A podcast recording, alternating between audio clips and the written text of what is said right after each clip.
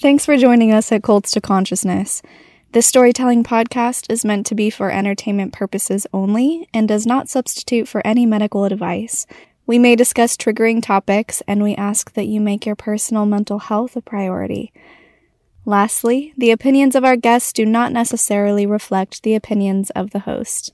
Your virginity is valued. And that's what I was taught is like my value lies in my purity. And yeah. if I have my purity, I have everything and if I don't have it, I have nothing. I have nothing to give. Who would who would want you if you don't have your purity? Specifically within this True Love Waits purity culture movement, it was about pledging your virginity and your purity to your dad because he is essentially the holder of your purity to give that to your future husband at the altar someday. Mm-hmm. But at these purity balls, the girls would get dressed up like a bride and the dad would escort them. A lot of these would have like ceremonies where you would um, sign these purity contracts. But even little girls signing contracts saying like you're going to remain pure until marriage. Again, when you don't even know what any of those words mean, you probably right. can't even read yet.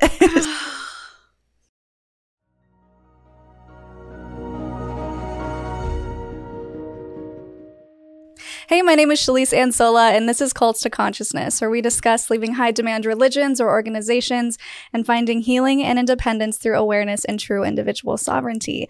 If you're only listening and you want to see our faces, go to my YouTube channel at Cults to Consciousness, where you can like, you can subscribe. Guys, we're so close to a thousand supporters, not a thousand, 100,000 supporters. And I'm so excited. if you haven't subscribed, it would just be so awesome if you could do that, become an advocate for these people who are coming on and bravely sharing their stories. And also commenting helps the algorithm. Leave those words of encouragement here for our guests. It's so awesome, this community that we've been able to build together. So today's guest, you all love her. I love her too. She's been on before where we talked all about the horrific book to train up a child. It, uh, we didn't realize the reach that it would have and how many people would be relating to it in the comments. It's really, truly a heartbreaking story, but also so incredibly inspiring. And we wanted to bring her back and talk more about the dangers of extreme Christian fundamentalism when it comes to purity culture.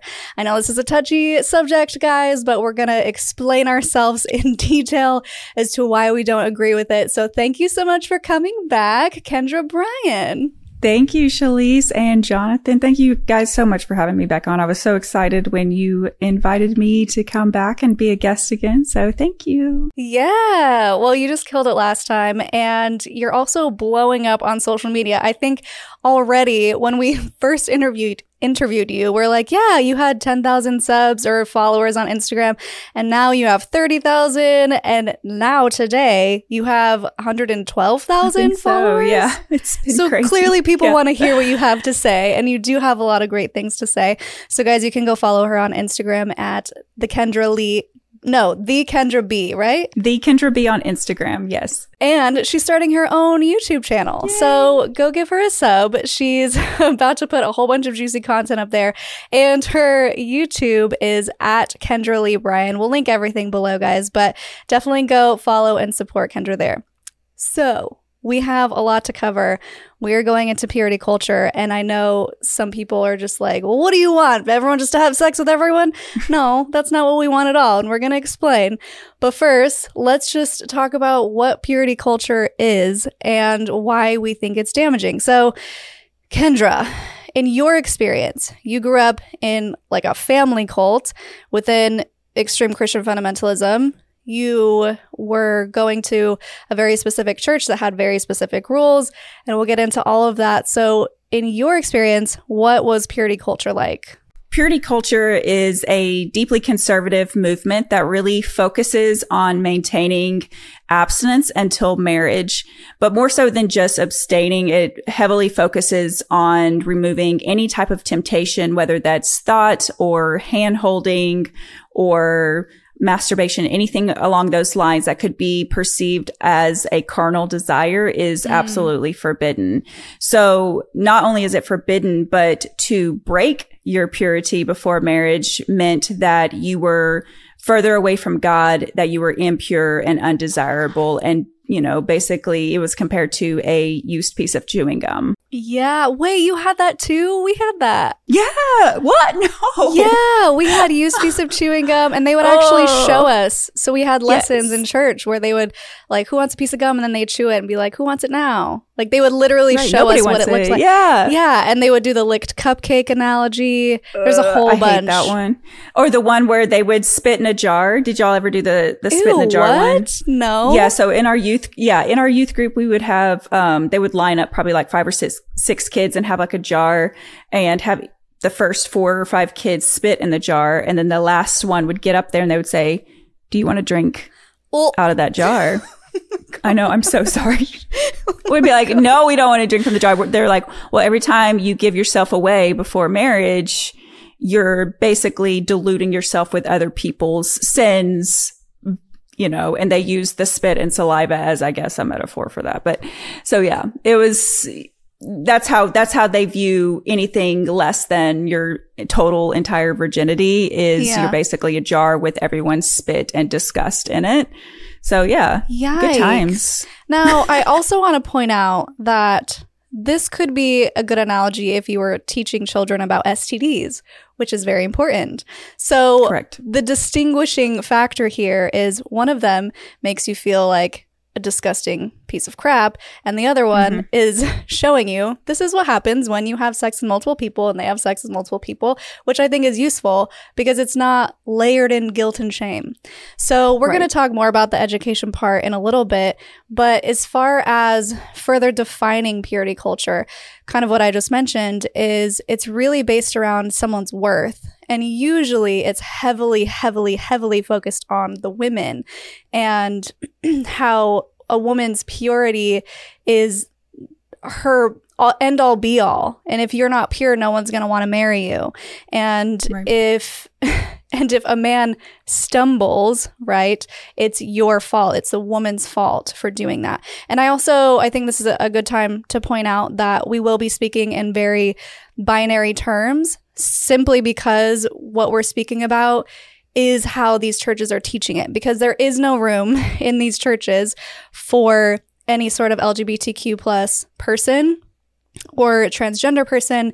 It is very, very specifically built for the traditional man and woman together. So I just want to point that out.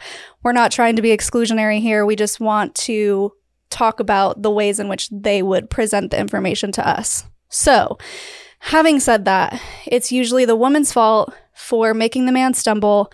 The man's purity is all on the woman's shoulders. What was she wearing? Uh, was she inviting him in somehow? Was it a gaze? I mean, learning about the Amish culture, I have just been shocked at some of the things that would make a man stumble. Like, right even just having your hair down or showing your elbows because an elbow could look like a boob. I kid you not. These are things that are going on and it's just it gets it. so extreme. So what are some of the things that they would consider stumbling blocks in your upbringing? Yeah, so uh, there's a lot of crossover with that, I guess, with the Amish because we were taught a lot of the same things. It was like, you know, not even wet hair. As a woman, you couldn't have wet hair around a man because somehow that would make him think about you getting out of the shower. Um, I'm trying to think. Of course, the the skirts had to go down to the ground. You didn't want to show any ankle. Definitely no midriff, of course. Uh, no collarbone. Definitely no collarbone. So if you look at a lot of fundamentalist girls, like how we were raised, where everything is always layered. So we might be mm-hmm. wearing a mm-hmm. jumper, but there's going to be at least one or two shirts underneath going all the way up to here to, you know, cover everything. Even things like riding horses or playing volleyball, things, outdoor things, we always had to wear really long skirts or culottes. I don't know if anyone else ever had to wear culottes. Oh my God. Please explain. Oh. I hate them so much. We even had to swim. And when we would go swimming, we had to wear, um, culottes and double t-shirts and a bra and everything. Um, you know, cause you, you have to remain modest. But a culotte is basically, how do I describe this? It's like a, like a capri pant, oh, but more like a bloomer. a bloomer. It's like a bloomer and a capri pant. So like at first glance, it just looks kind of like a skirt. And a lot of them would have like the flap going over. So on the front, it definitely looks like a skirt, but your legs have like, I guess, a little more, uh, individuality than it does in a skirt. But, um, by no means more modest technically, because when you're doing activities and things, those, those things come up. Skirts come up. it would have been, it honestly would have been more modest to probably wear pants, but, uh, we weren't allowed pants, obviously, because that would, ins- uh, accentuate, uh, your curves in, in some way. And that's more of a sin. So, um, so yeah, definitely very strict. That is pretty extreme. Yeah, we definitely had to wear them while swimming, any type of outdoor activity. No pants ever. That actually sounds really dangerous swimming in full on pants and t shirts. Like, I, f- I feel like it would weigh you down. And I know this because Yeah. I was given what I call the shame shirt at a girls' camp because my midriff was showing about this much. And they were like, I can't believe you would wear something so immodest. And then they gave me this big old t shirt to swim with because my midriff was showing at an all girls camp. The shame shirt? yeah. Is that what they called it? No, that's what I called it because it, Well, because that's what it was. Yeah, I called it the shame shirt, and I called the shame shirt um, the same thing when we were in school, and they would uh, they would call us out for being quote immodest. So we didn't have nearly as many rules as you did, and I got to go to public school. You were homeschooled. It's a big difference there already. But when you're in a school and you are called out for something that's immodest, you just feel the public humiliation and shame because they put you in the school t-shirt that's like four sizes too big and you have to walk around school like that so everyone knows um she was being immodest and that's why she's in the school oh t-shirt My gosh. So I call it the shame That's shirt. humiliating. it is Oh, I hate that. I'm yeah. so- So the only rules we had with modesty were you couldn't show your shoulders, so the shirt wouldn't be okay. You had to have like no cleavage, absolutely no cleavage, but it didn't have to be clear up to your neck. You could have something Hmm. that was like there-ish. And also, speaking of body shaming, which we're going to talk about later too, um, if you had bigger boobs, you're going to have cleavage, like unless you were literally Yeah. wearing a turtleneck. Yeah. And so it depended on your shape. If you were blessed in the chest, then there were a lot of things you couldn't wear that your friend could just because she had smaller boobs. So no shoulders showing. We had to do the fingertip test where if you stood up I've and you put your arms down, if your shorts or your skirt was shorter than that, you would be made to change. I got shamed so many times for stuff like that. And I'd be like shrugging my shoulders just a little bit. And also, it was a skirt. It wasn't even a skirt. So I'm like, there's shorts under this. And I still got in trouble. But Oh my um, gosh. actually, this is this might be the perfect time to tell this little story and then we'll move on. I want to hear it. I want to hear it. So one of the times I had to wear the shame shirt was I was doing a school talent show and as a dancer, me and my friend Tia made up a little dance and we went and got matching shirts and it was like a baseball shirt, the three quarter length, and on it it said All Star, and then the number of the shirt was 69. I knew you were going to say that. Let me just say, our parents bought it with no big deal, which makes me think, did they even know what 69 meant? I don't know. I digress. We'll ask mom later. But anyway, we bought these shirts because they were matching. And so we put them on. We went and changed. We put them on for the talent show. We did our little jig. And then our way, on our way back, we were uh, walking into the bathroom to go put on our other clothes again, changing back into our regular clothes. Yeah. and we were grabbed violently out of the bathroom by the arm by the vice principal. And she was like how dare you wear something so provocative? And we're looking at our clothes no clue. We're also in seventh grade. Like why would we know that Of course anyway? you wouldn't know, so we're like i don't understand. It's a long sleeve it's three quarter length sleeve it's a high neck it's What'd a low wrong? bu- Yeah. yeah, and we're just like, huh? And she goes, it's in the handbook. And my friend, I love her to death. She goes, I don't read. and I was so confused. And she was like, You're coming to the office right now. And she was like dragging us to the office. Everyone's looking at us like, What did they do Oh wrong? my God. And she made us put on the shame shirt. And I was like, No. we literally have other clothes that we were about to change into. Yeah. And she wouldn't let us put them on. So No. we were humiliated. We get back into class and everyone was like, why did she make you change? And we're like, I don't know. And then someone was like, it's because their shirt said 69. And I'm like, and I still How was that different know. from 70 other than I a digit? Like, did not know what that meant. Oh. But now oh. the whole class is talking about it. So thanks to her, oh. Now everybody is getting in on what 69 means. Yeah. Which wouldn't have been a thing if she would have let, let us change into our other clothes. Oh, my mom was furious. She lo- love her so much. At you, at you or the teacher? Oh, at the teacher. She Okay, went in and just reamed her. She was like, "Show me in the handbook where it says da da da da." And now, thanks to you, the whole class knows what sixty nine means. And she just like she made her apologize, and it was just so beautiful and. Oh, oh, that had to feel so good. It was very vindicating, but also not everyone has parents who would be willing to do that because it could Right. have easily been put on me. Like, why would you wear something so provocative? I didn't know. It goes back to the education thing. But, anyways, there is so much shame and guilt that is layered on purity culture that is so harmful, especially to young girls who don't even really understand it because one, no one has told them, and two, it's so taboo that no one wants to talk about it. And it just leaves room for so much body shame, dissociation mm-hmm. from your body, those girls who were blessed in the chest feeling ashamed. "Oh, I don't want to have these. Why am I cursed with these? Why did God put this in my way so men could stumble? It's just the list goes on and on and on. Especially when those things are taught even before puberty. So it's like you start learning how to be ashamed of your own existence mm-hmm. before you, like you said, before you can even comprehend what puberty is or what Yeah. boobs are or what any bodily changes that might take place in the future. But you're like three, four years old being taught that how you look and how you dress, like you're responsible for men's sins. Right. And that, what an enormous pressure to put on a child who should just be able to be a child. Like, Yeah. let them play and do child things and not be worried about the responsibility on their tiny shoulders. But it, it is that way, unfortunately. And speaking of little children and purity, you did a reel, which was great, about these purity contracts that these children were signing. And I think even more disturbing than everything that you were saying were the pictures that I saw. And I'll put some Oh of those pictures on screen because they just made me feel so uncomfortable.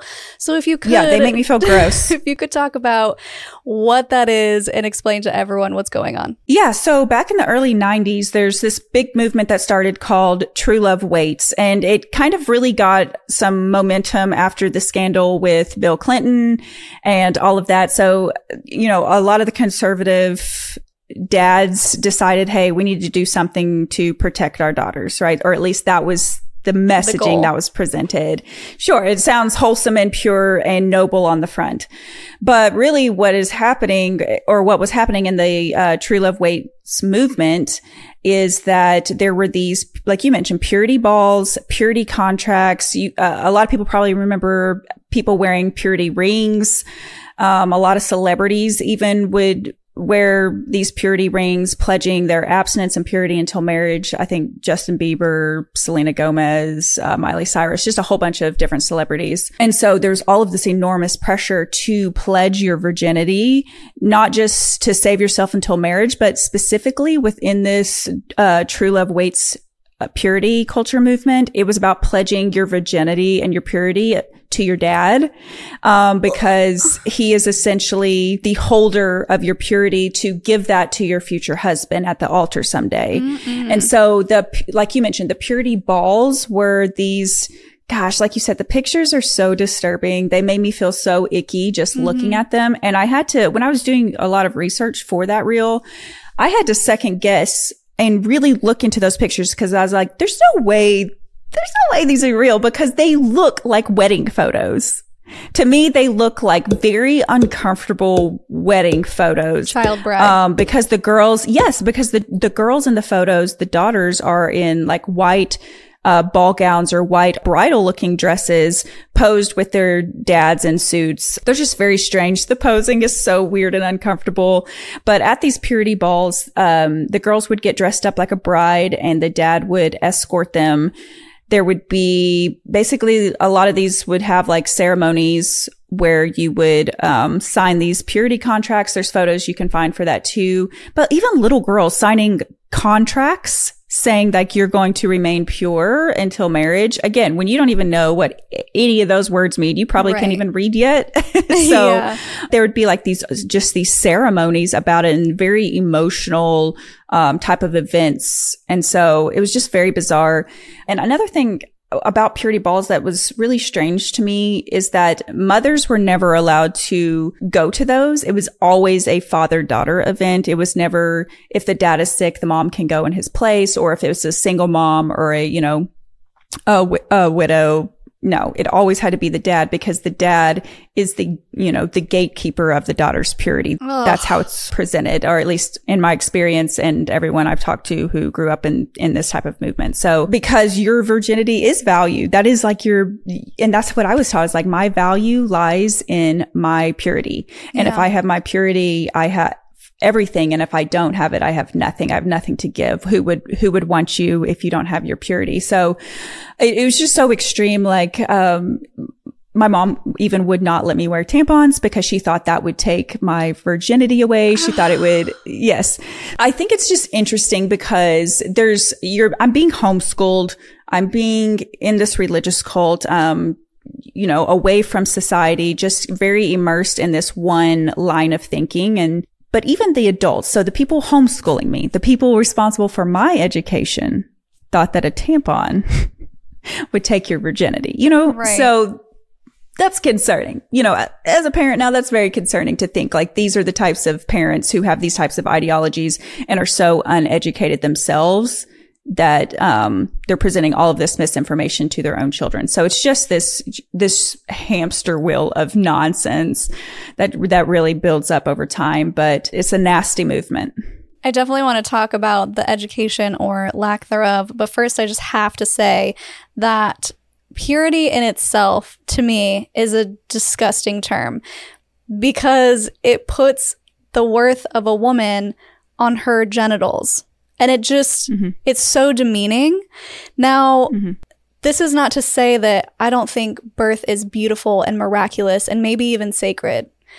But when you are distilling down a woman's worth based on who has touched her, her genitals I'm not okay with that. I'm not okay with you saying you are pure and you are not pure. Like, what is the opposite of pure? Dirty, unclean.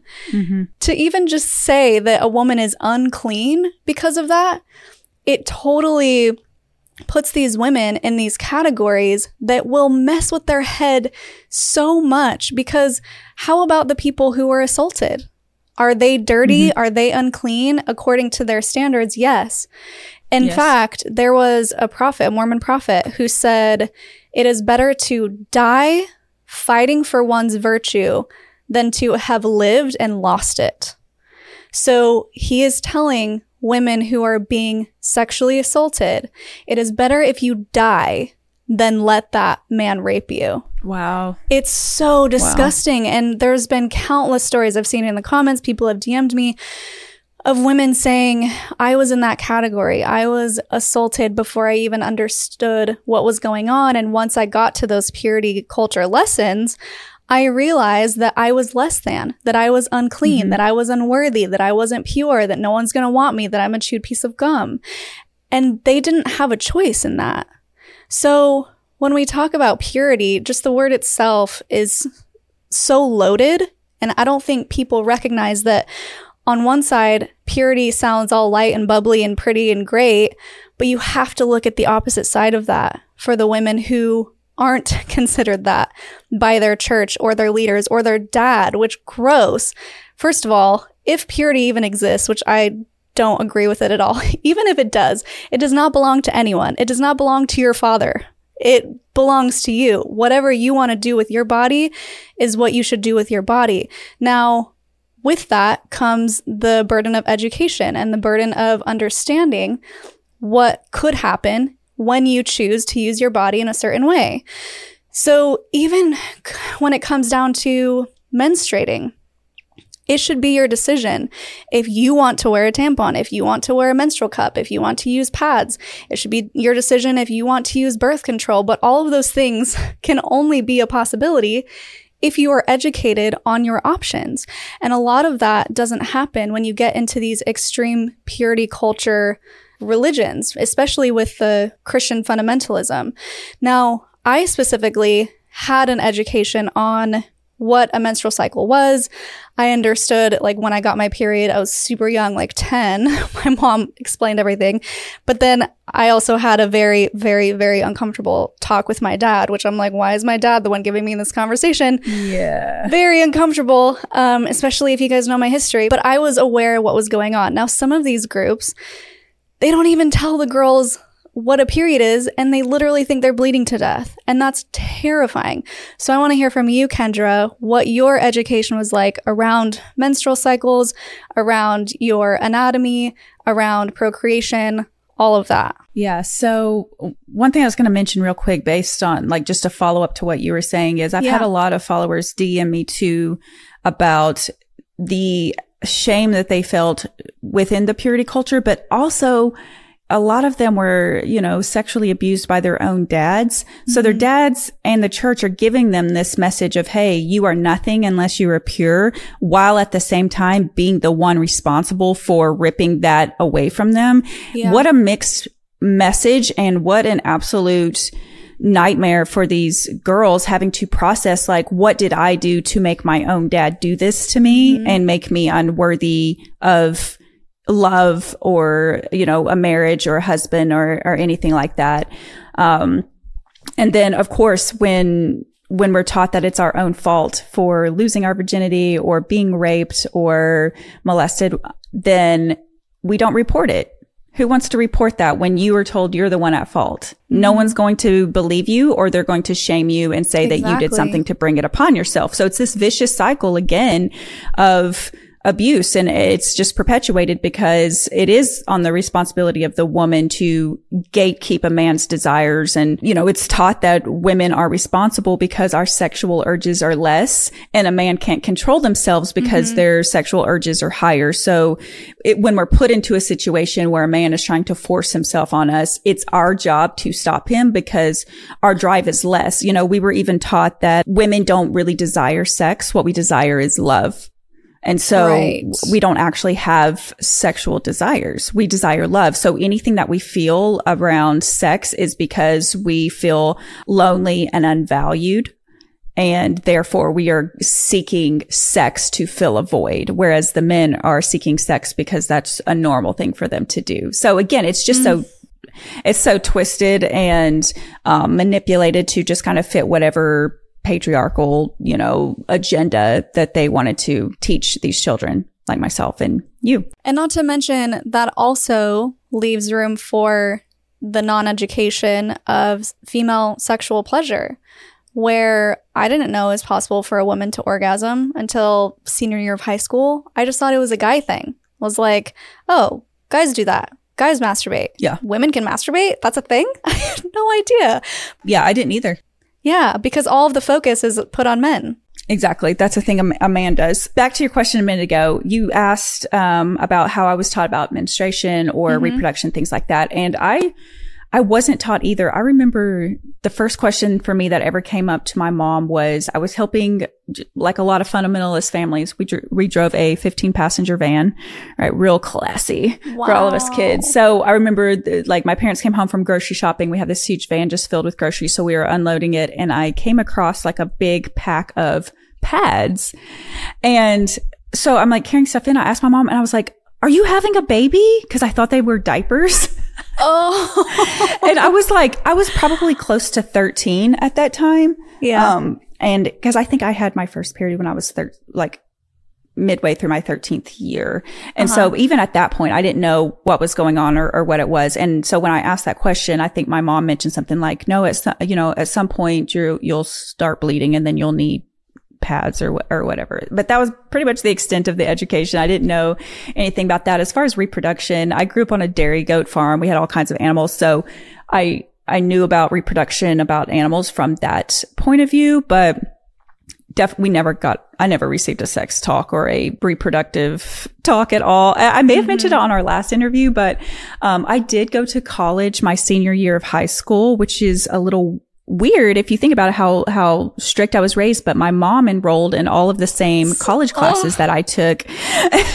and so we took the same classes my first semester of college and one of those classes was anatomy and physiology. And so in that class we started learning about like some reproductive organs and things like that and oh my god, that was so embarrassing because I mean imagine taking that and hearing that as a really sheltered child with your mom right next to you. But oh. also it was embarrassing because I felt like I felt like I was so far behind everyone as far as just like a basis of knowledge uh-huh. going into that class. I had no freaking clue. so it was just really embarrassing, really embarrassing.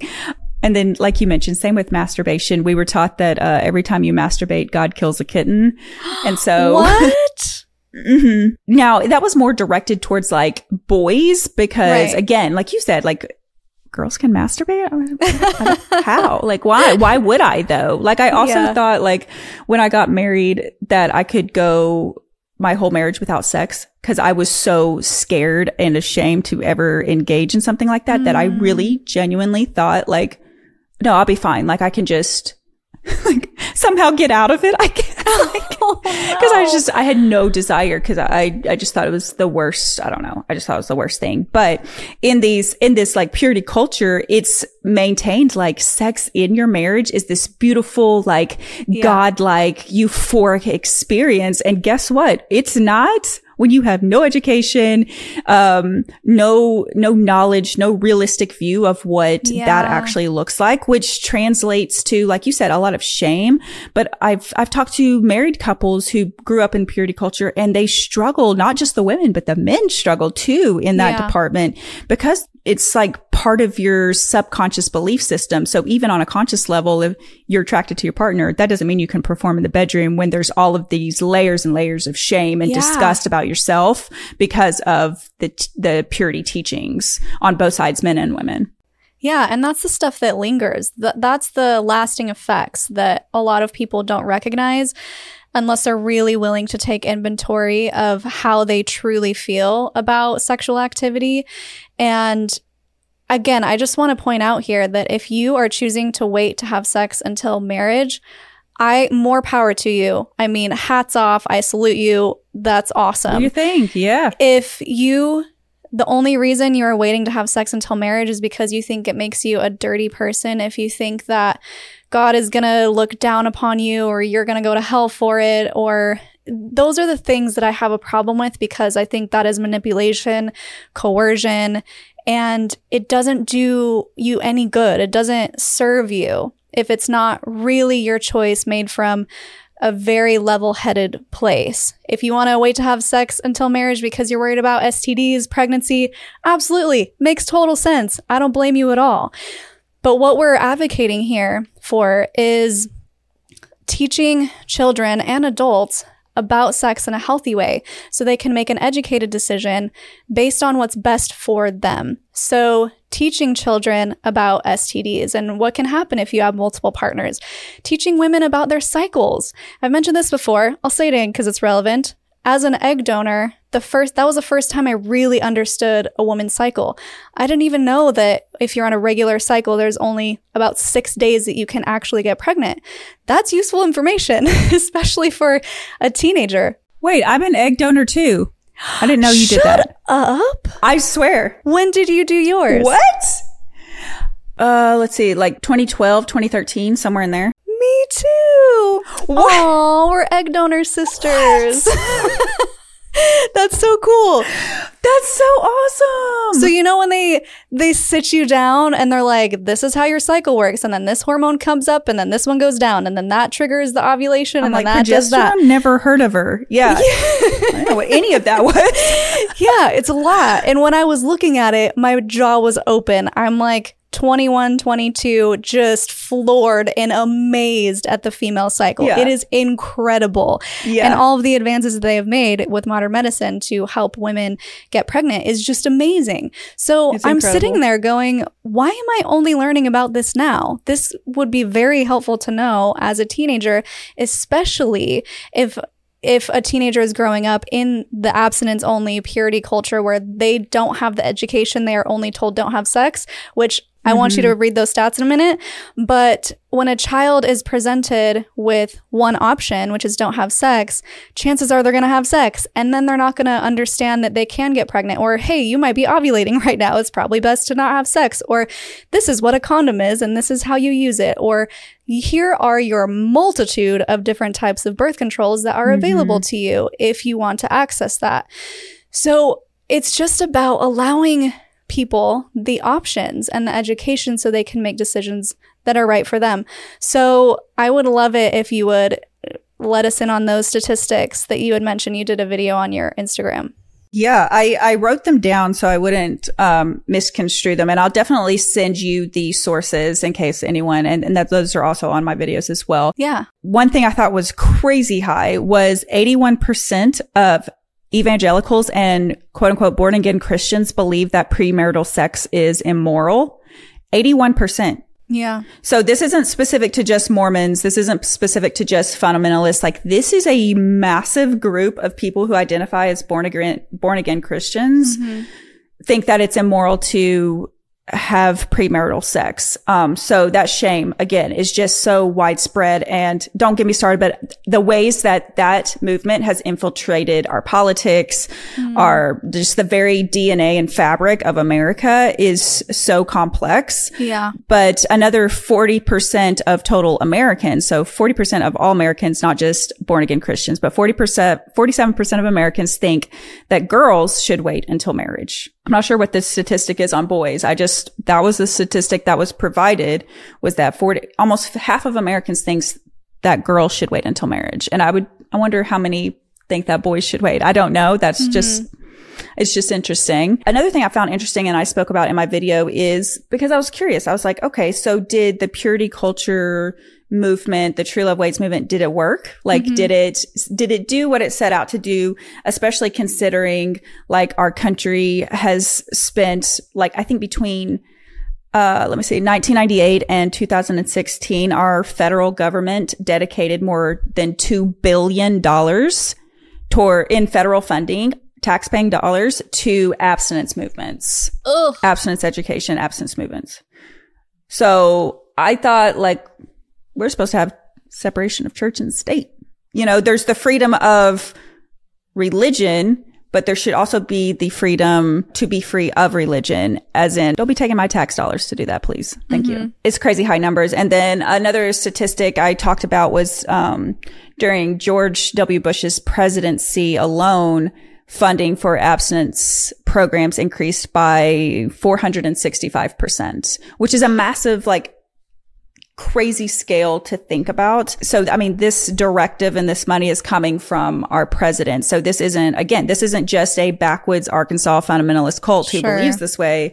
This is a half of Americans and 81% of born again Christians believe this way. And so how does that affect our law enforcement police structure when girls, you'll see now when girls go to report crimes of abuse or rape or sexual crimes of any kind, how often are they believed? How often are reports taken and followed up on and taken mm-hmm. seriously? Because it's, you know, none of that is prioritized. It's, well, what did you do to put yourself in that situation? Where were you out? How late at night were you out? Where were mm-hmm. you, you know, what were how you were you dressed? Uh, yeah. Who were you with? Yeah, exactly. Were you drunk? Should that even matter though? You know, right. so there's all of these factors that just are so layered again, layered into our DNA within the United States that it's not surprising that to me that almost half of Americans think think that girls should wait until marriage because it, it, you know everywhere you look it's very it's very common. It's kind of just stuck into all of these different areas of our lives not just churches. Back to looking at if the purity culture movement was effective the national campaign to prevent teen pregnancy estimated that 80% of unmarried 18 to 29 year olds who identified as being evangelical have had sex and it was actually a higher rate of premarital pregnancy and HPV in women who had pledged their purity and done the purity balls, all of that. Mm. A much higher percentage. I didn't write that number down, so I'm sorry about that. But um, then their peers who had not done it. So I think we, what we've learned and which is to us like a no brainer is that if you're, t- if you're not giving any sex, sex education except abstinence, that's not going to make kids not have sex. Mm-hmm. Even though it's taught like you're supposed to ignore those urges as a teenager. You're not supposed to be having those urges until you're married, which is not even physically possible. Like, no, but it also doesn't work because kids are still going to have sex regardless of the shame that they're feeling. And they're going to have unsafe sex because mm-hmm. you're not mm-hmm. teaching them about the repercussions of unsafe sex or unprotected sex, things like that. And so, of course, things like um, STIs, HPV, pregnancies are going to be astronomically higher in people who don't use contraceptives or safe sex practices. So it was actually counterproductive, the whole purity culture movement, um, when we should have really just been teaching children our own biology and procreation and safe ways of having sex or um, consent even is a big one that wasn't yes. taught and so when you just ignore all of that it perpetuates these very dark and dangerous ways that kids can go both on a male or female side of things yeah um, and then that's not even tapping into how does the purity culture affect our LGBTQ plus communities. Yep. I have many family members that are LGBTQ and just the conversations with them about the the ways that they would just beg God for forgiveness mm-hmm. for having these thoughts and just feeling however I felt being ashamed of my body or my appearance or being responsible. I have family members who got that a thousand times worse, I think, because right. of their, you know, how they identify. And so it's just, it's so dangerous. And that leads to a lot of um, self harm and suicide and just really sometimes irreversible damage. Um, yeah. even after you get out and after you've been out a while, that, like you said a minute ago, that doesn't go away. It just, it continues to be there. If, if you can get into therapy and start unpacking some of that, that's great. But that doesn't mean that it just suddenly goes away or that you're, you're healed and you're better and you've unlearned everything. And, you know, unfortunately, it's a lot deeper than that. Yes. Praise Kendra. That was so awesome. I'm- and that's my sermon. Amen. Uh, I'm so glad that you brought up your experience speaking with people who are in the LGBTQ community. I admittedly don't have a lot of experience with that, which is why I don't feel comfortable speaking for that group of people. Sure. But Yes, just to give a little bit more context and some concrete evidence to what you were talking about as far as teen pregnancies. In Utah, we had I think 300 kids in our high school, but we're pulling from a 30 mile radius. So it's very small town. And there were many teen pregnancies. It was a thing. In fact, it was also a thing for girls to disappear for nine months and go live I've with a family member yes. and just come back as if nothing happened mm-hmm. because of the shame that it would bring their family. That, I mean, imagine, first of all, getting pregnant, not really understanding, maybe you do understand, I don't know, I can't say, but if you didn't really understand how you were able to get pregnant or whoops, this thing happened to me, right. you learn that you are growing a child. And then you are told your only option is to abort the child, which, God forbid, in Mormonism is like hell to the no.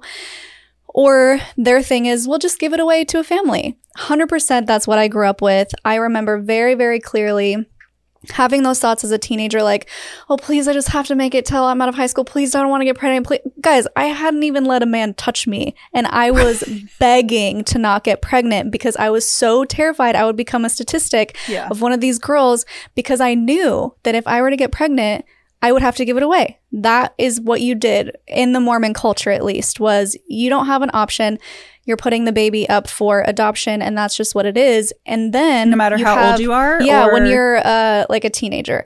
If you're out of high school, I think maybe parents would be a little bit different. Of course, it just depends on your family. But And then you have to marry whoever you got pregnant by, or at least that's yeah, we usually that's what you're supposed yeah. to do. Even if it's your rapist. Oh, what? That's not okay. Mm. That's what they would say. You would have to marry someone who would rape you? Yeah, because you brought it upon yourself. no. What were you doing to ask for it? Yeah. So then, yeah, I've, I've known, I've definitely known women who've had to do that. Oh my gosh. That is awful. I can't, I can't even fathom. It's all awful, whether you have to give it away, give the baby away, or, you know, whether you have to marry your rapist, whatever. Like it's, there's just no, there's no winning for the woman on Right. this. It's like the woman's the one being oppressed. And the, the thing about purity culture is they really try to find ways of making the oppressed women be on board with the movement. And, you know, the purity balls, the purity rings, those were ways of getting those type of women suffering from the patriarchy to be on board and supportive of it. Yeah, they they force you to be okay with it. So on the other side of this, when I moved to Portland for my senior year of high school, which I talk about a lot because it was just such a black and white difference between the cultures, and so I always it's always relevant in conversation. But when I got up there, there were no teen pregnancies. It wasn't even a thing. In fact, calling people sluts and whores was also not a thing because hmm. people were understanding and aware and educated about sex to the point where uh, parents were putting their teens on birth control because they understood that they were in relationships and they were going to be having sex. And it was so normalized. Right. And just the level of judgment that I remember noticing in Utah is so extreme. And then experiencing the total opposite just because there's a level of acceptance, understanding, and education. It was shocking to me because I remember in fifth grade people calling this girl a slut because she had kissed somebody. And I was on board with it because that's what we Right. did. We were like, oh my gosh, I can't believe that she's such a slut, Right. like kissing somebody. Such a slut. And I mean, the girls that you knew were having sex in high school, forget it. Like, you don't want to hang out with them. They could bring you down the road of temptation. Yeah, it was just, it was so serious. Ooh. And then going to Oregon and it was so normal. I was just like, whoa, this is so interesting. And I mean, I was still a virgin at the time. And I just remember thinking, huh, maybe there are other options other than guilt and shame and all of that. But of course, I couldn't even allow myself to go there because I was such a good Mormon. And I was like, I'm Yes, not going to sin were. ever. I did. I did sin. How'd that work out? Look at you now, just sinning, just Look sinning me left and right. I know I'm such a sinner. with those sleep, with those shoulders showing my- right now. with my porn shoulders. There was a, a prophet Right, who said right. that women who show their shoulders are walking pornography. Yeah, we are. Hold on, let me. Wow. No, I'm just kidding. Get those shoulders You know, I'm girl. feeling a little too conservative right now. Pop this. No, I'm just kidding. Do you remember when the HPV vaccine came out? Now, I grew up, we weren't ever vaccinated. I didn't get my first vaccine, of course, until I was in college when I started nursing school and I had to get caught up on like every vaccine that I was supposed to have since a baby. I remember my parents and leaders talking about the HPV vaccine when it came out and they, everyone called it the whore vaccine. that was what every, yes, that was the name of uh, that. That's all I heard it referred to as the whore vaccine because it's like, why else why else would you need to get your slutty little teenager this thing? I'm like, are you kidding me? Oh my gosh. I remember getting that in high school, but I don't. Yeah, it seemed like I was behind on it. And when I moved to Portland, they were like, yeah, you need to get this. And we are like, oh, okay. We didn't really, I didn't know what it meant. I was just like, oh, more Yeah. letters that I don't know. Okay, here we go. Let's Right, do cool. And yeah, and regardless of your stance on vaccines, that's really not the point of why I brought it up. It's more about like any opportunity to shame or assign like slut or whore to something, Yeah. to condemn something, to make someone feel like repelled by it. It, you know, every opportunity. They, they definitely took every opportunity on those. Yeah. And you know what? Something just popped into my mind. And let's get personal here, guys. You're about to know a lot about me. Um, okay, good. I'm glad it's about you. Spill the tea. I just want to speak to the fact again of the no education thing. So, growing up, it was kind of like you see on Mean Girls. If you have sex, you will get chlamydia and die, right? It's a it's a whole joke. But when I saw that, I was like, yeah, uh-huh. I had no idea it was You a sure joke will. because we were basically taught that if you have sex at all, you will get all the STDs and it will kill you, or you'll just be ruined forever. And that's even worse than just having the chewed gum. Now you're a chewed gum with warts. So sorry, that's graphic. But I just have to speak to the fact that when you don't have quality education around things like STDs, there's this stigma that comes with it and this extra level of shame. So, for example, the first time that I had sex when I lost my virginity, first of all, it was taken from me. It, I didn't want to have sex. It happened. And that lovely man gave me chlamydia. So here I am. The first time I have sex, I get an STD and I, or an STI, I think. I felt so much shame. I was just a mm. puddle on the floor. I was just Aww. crying when they gave me that news. I was like, I didn't even want this. I felt so guilty. I felt ashamed. I felt dirty. I felt all the things.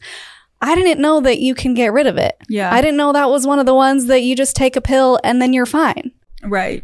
You thought it was forever. I thought it was forever. So if I would have known that, I would have been able to say, okay, it's not the end of the world. Yeah, it sucks. And it's not okay that that happened. But I was so uneducated on it. And I think she was even trying to tell me on the phone, the poor person who had to call and give me the news, that it was going to be fine. I didn't hear any of it because I was just so Aww. taken back. And also, I had just left Mormonism. I had just decided, okay, no. I'm not doing so it was like reinforcing everything that you yep. were taught, um, and making you question, mm-hmm. I'm sure. Yeah. Oh my god. This is what I deserve. Ugh. This is what I deserve right. for going out, doing my own thing. I yep, put myself in this sins. position with a man who wasn't Mormon, who clearly didn't respect my boundaries. That's my fault for doing that.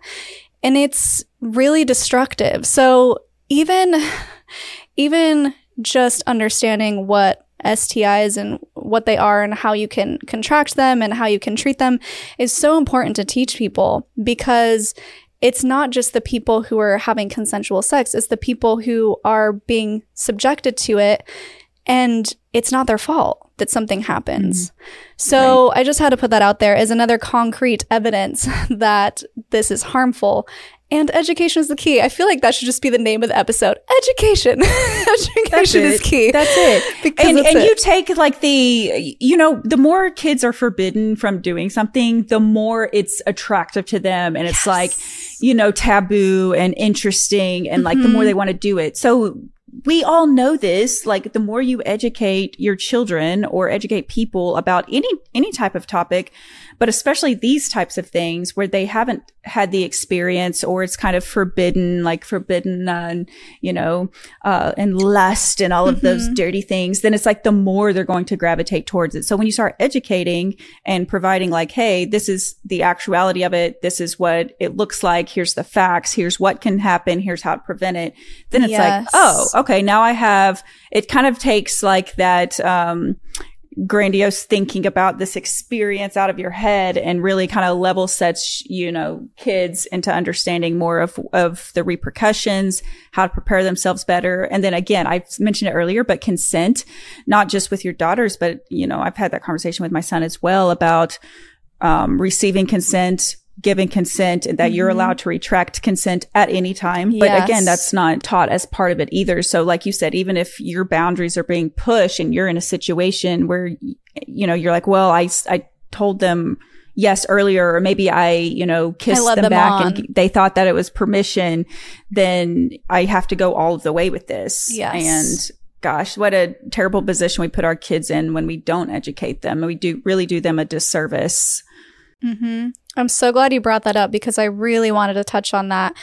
When you are told that, which again is not inherently bad, it's the way that it's weaponized against these kids. But when you are saying absolutely no one can touch you, just the abstinence only thing, if anyone touches you, it's wrong, it's a sin, you need to repent, whatever that is that leaves no room for the nuance of boundaries. So, mm-hmm. for example, once someone is touched, they don't know, well, I can have a boundary where you can only touch my breasts, or I, I can have a boundary where maybe you can feel me here, but penetration is off limits. There's no right. nuance because they don't really understand that you can have those nuances of opinions and those what makes you comfortable or what makes you uncomfortable. Also, going back to the mm-hmm. education on women and pleasure. If you don't understand that a woman needs to be aroused to accept something into her, Right. it can be really painful. And she may not know that she needs to be stimulated. She may not know how to do that. And a lot of people don't. Even when they get married and they wait till marriage to have Yeah. sex, they're just like, how do we make this work? Is it supposed to hurt? I don't really know because I'm too afraid to look it up on the internet because I might Yeah. run into porn and then I'm sinning it again. And it's just this cycle of not understanding your body and not being in tune with your body because, again, mm-hmm. dissociation. When someone tells you that you are wrong for having these sexual urges, that you are sinful, that you are unworthy, you distance yourself from your body. You don't want to be integrated into it. So when you start having those arousing feelings and you're married and it's supposed to be okay, it's so hard to just say, Oh, I accept this. It's hard Right. to get back into yourself, to tune in, to even allow yourself to ask the question of, Does this feel good? Do I like this? What am I supposed to like? It's just you don't have any sort of grounds to understand what's going on and you don't know what is even an option.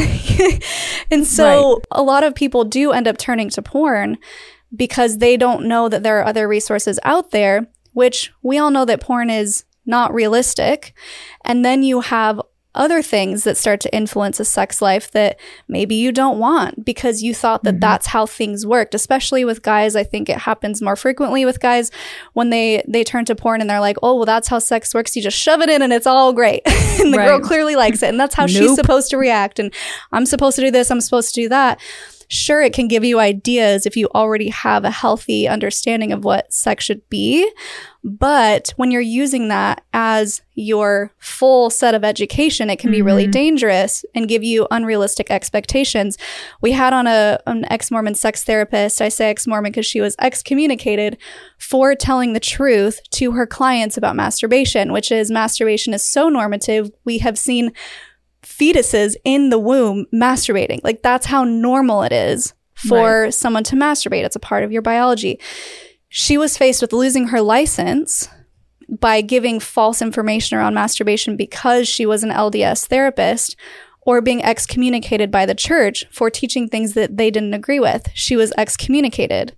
So I did two episodes with her and it was so enlightening. And she said, watching porn is like learning how to have sex by watching porn is like learning how to drive by watching Fast and the Furious. You have to understand that it's not realistic. And yeah, it may be fun and there's some like, oh, I want to try that, but you can't rely on that for education.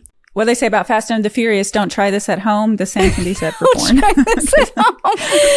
yeah, but going back to the boundaries thing. So when you are using outside sources that may not be the best to help you understand what's going on, what what are erogenous zones? What are things that I can play with that feel good to me? Maybe I do like to be choked like I saw in that porn video, Right. or maybe that is so triggering to me. I don't want anyone getting near my neck. So when you learn about what boundaries are and you learn that you have options and you learn that you can say no, it's so Big powerful.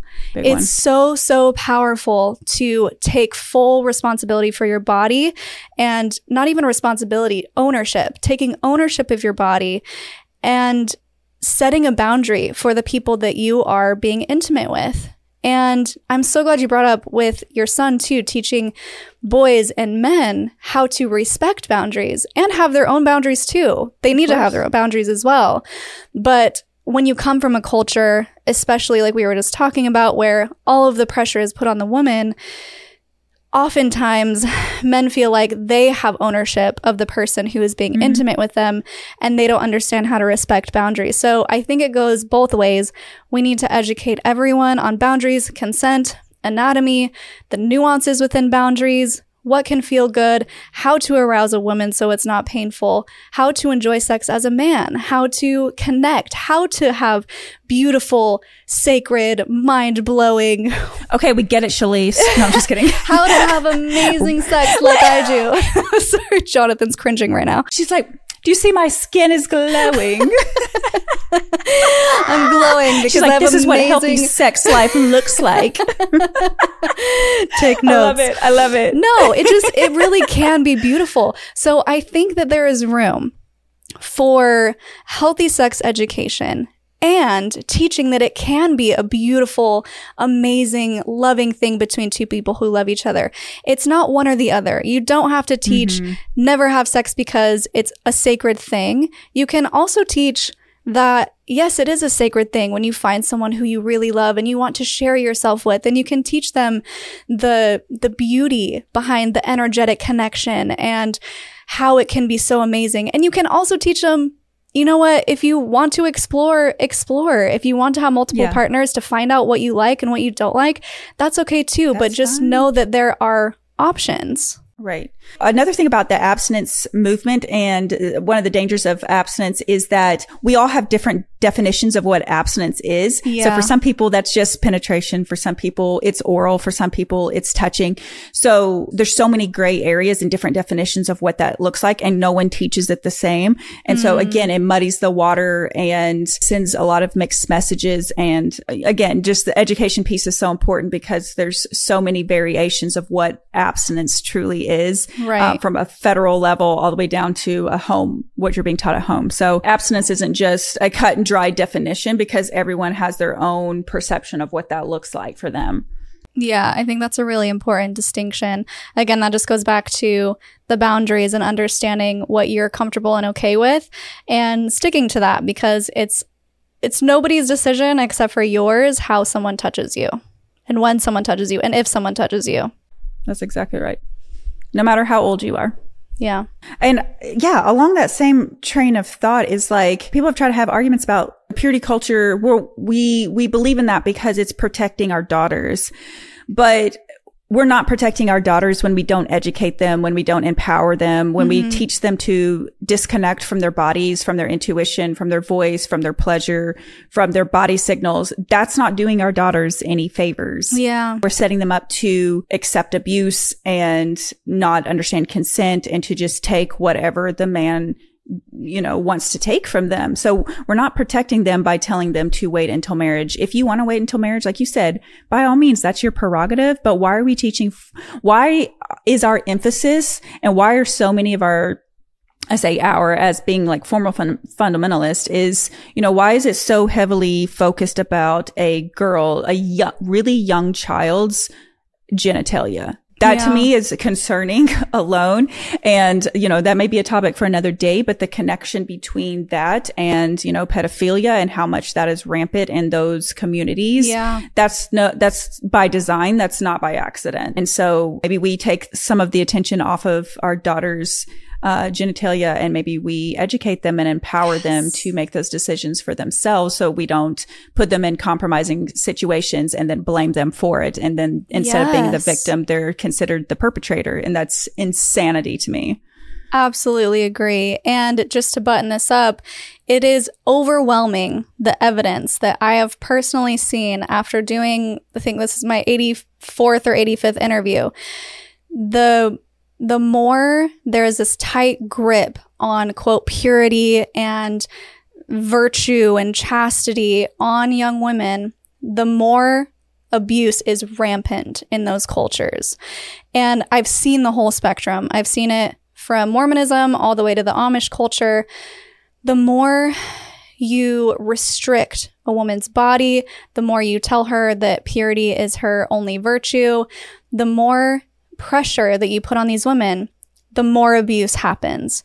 It's just so abundantly clear to me. Yeah, it's undeniable. Yeah. So that's why we want to do these episodes because we just want to speak to all of the different ways that things can be different and all of the ways that women can, like you said, become more empowered and also become safer because mm-hmm. it's just crazy to me that we're talking to, or we're blaming four year olds, five year olds, six year olds, or telling them your virginity is everything. And they're just like, huh? I think it's more important to give them language around this is your body and nobody should be touching your body here here, helping them understand, but not laying on the shame and the guilt because it's mm-hmm. going to protect them from perpetrators. We don't need to tell them, about virginity, right, when they're four years old, but we can give them language and help them understand your body is yours. If you don't want to be touched, if you even, if you don't want mommy to give you a hug, you tell me and I'm okay That's with right. that. This That's is right. your space. And of course, if mommy needs to put you in the car seat because mommy knows that this is for your own safety, Right. you know, Right. we don't have to be pushovers, but we have to explain to them that they own themselves and that no one can touch them without their permission because that will just that will create the safety. Not saying don't wear that little dress four year old because your knees are showing and that's Right. sinful and it's going to cause men to sin. It's just the the focus needs to shift to protecting our children versus blaming our children. A hundred percent. And I, that just made me think of like, even now, and I know this is controversial, so, um, I won't get too into it, but with the recent laws changing around abortion and things like that as well, um, some of the argument always falls on like, well, if you, why are you having sex if you didn't want to get pregnant? Right. Again, it's always about, it's always the woman's fault. It's not about, hey, as a man, why are you ejaculating in someone you don't want a baby with? Exactly. why is that not the conversation but that's not that's never the conversation it's you know why as a woman why are you having sex why why why didn't you do this or why are you doing that once again we're responsible for carrying the babies of our rapists Yeah. or you know now our abusers are having you know more rights than we do when it comes to those types of things. So it's just so frustrating um, and even more important now than ever to empower girls and Yes. women to to shut that shit down when it comes up and to say no and to say no at any time. And don't stop reporting it when it does happen because there are good people out there that will listen and take your reports seriously. But again if we're not educating girls that these resources exist or that this help exists or that there is someone who will believe them, then we're setting them up for just these horrible lifelong consequences and trauma that just compounds over time. And so, yeah. So I think now is, is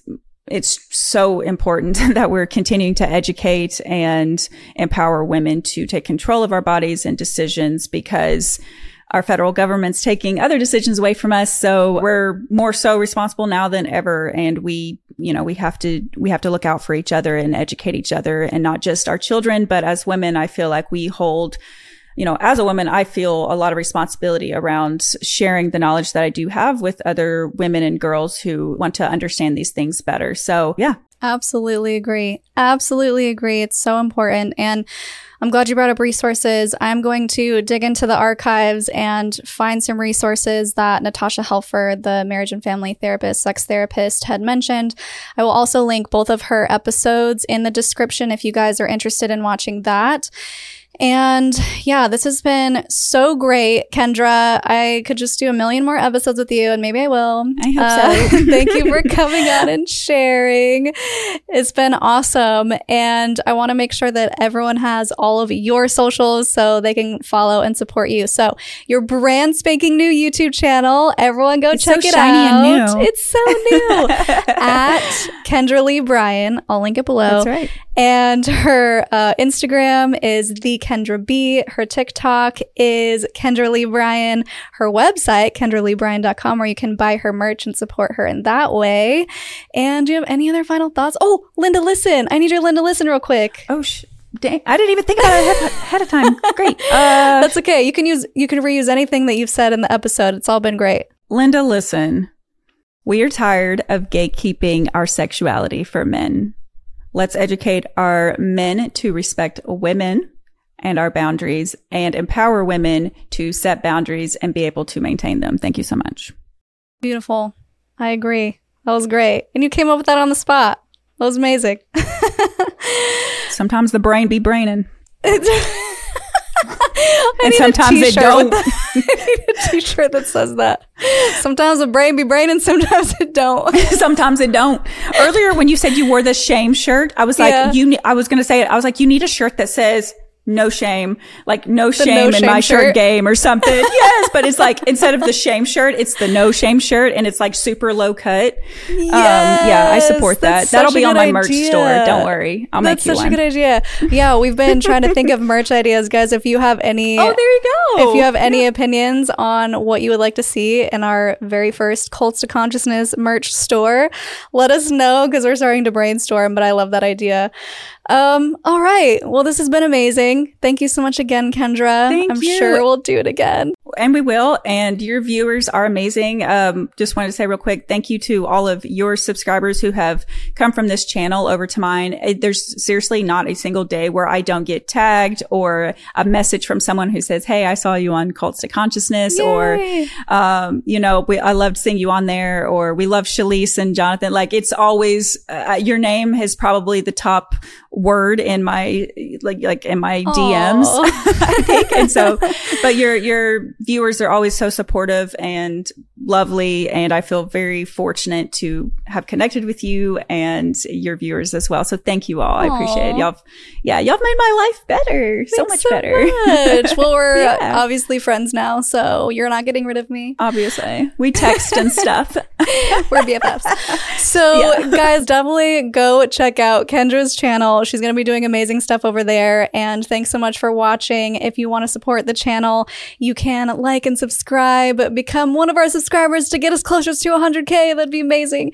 And if you want to further support, you can become a patron at patreon.com slash cults to consciousness. We are about to, within this next week, do our first live exclusive Q&A with patrons only. So jump over there if you want to be a part of that. Our newest patrons, Sue, Sherry, Alex, and Andrea. Thank you so much for your support. And if you like this episode, I will link Kendra's other episode and another one here that you'll want to check out. And until next time, follow your highest excitement, be conscious and be well.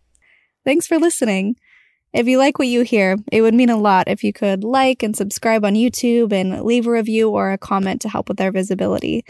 You can also find me on social media at cults to consciousness or reach out by email at cults to consciousness at gmail.com.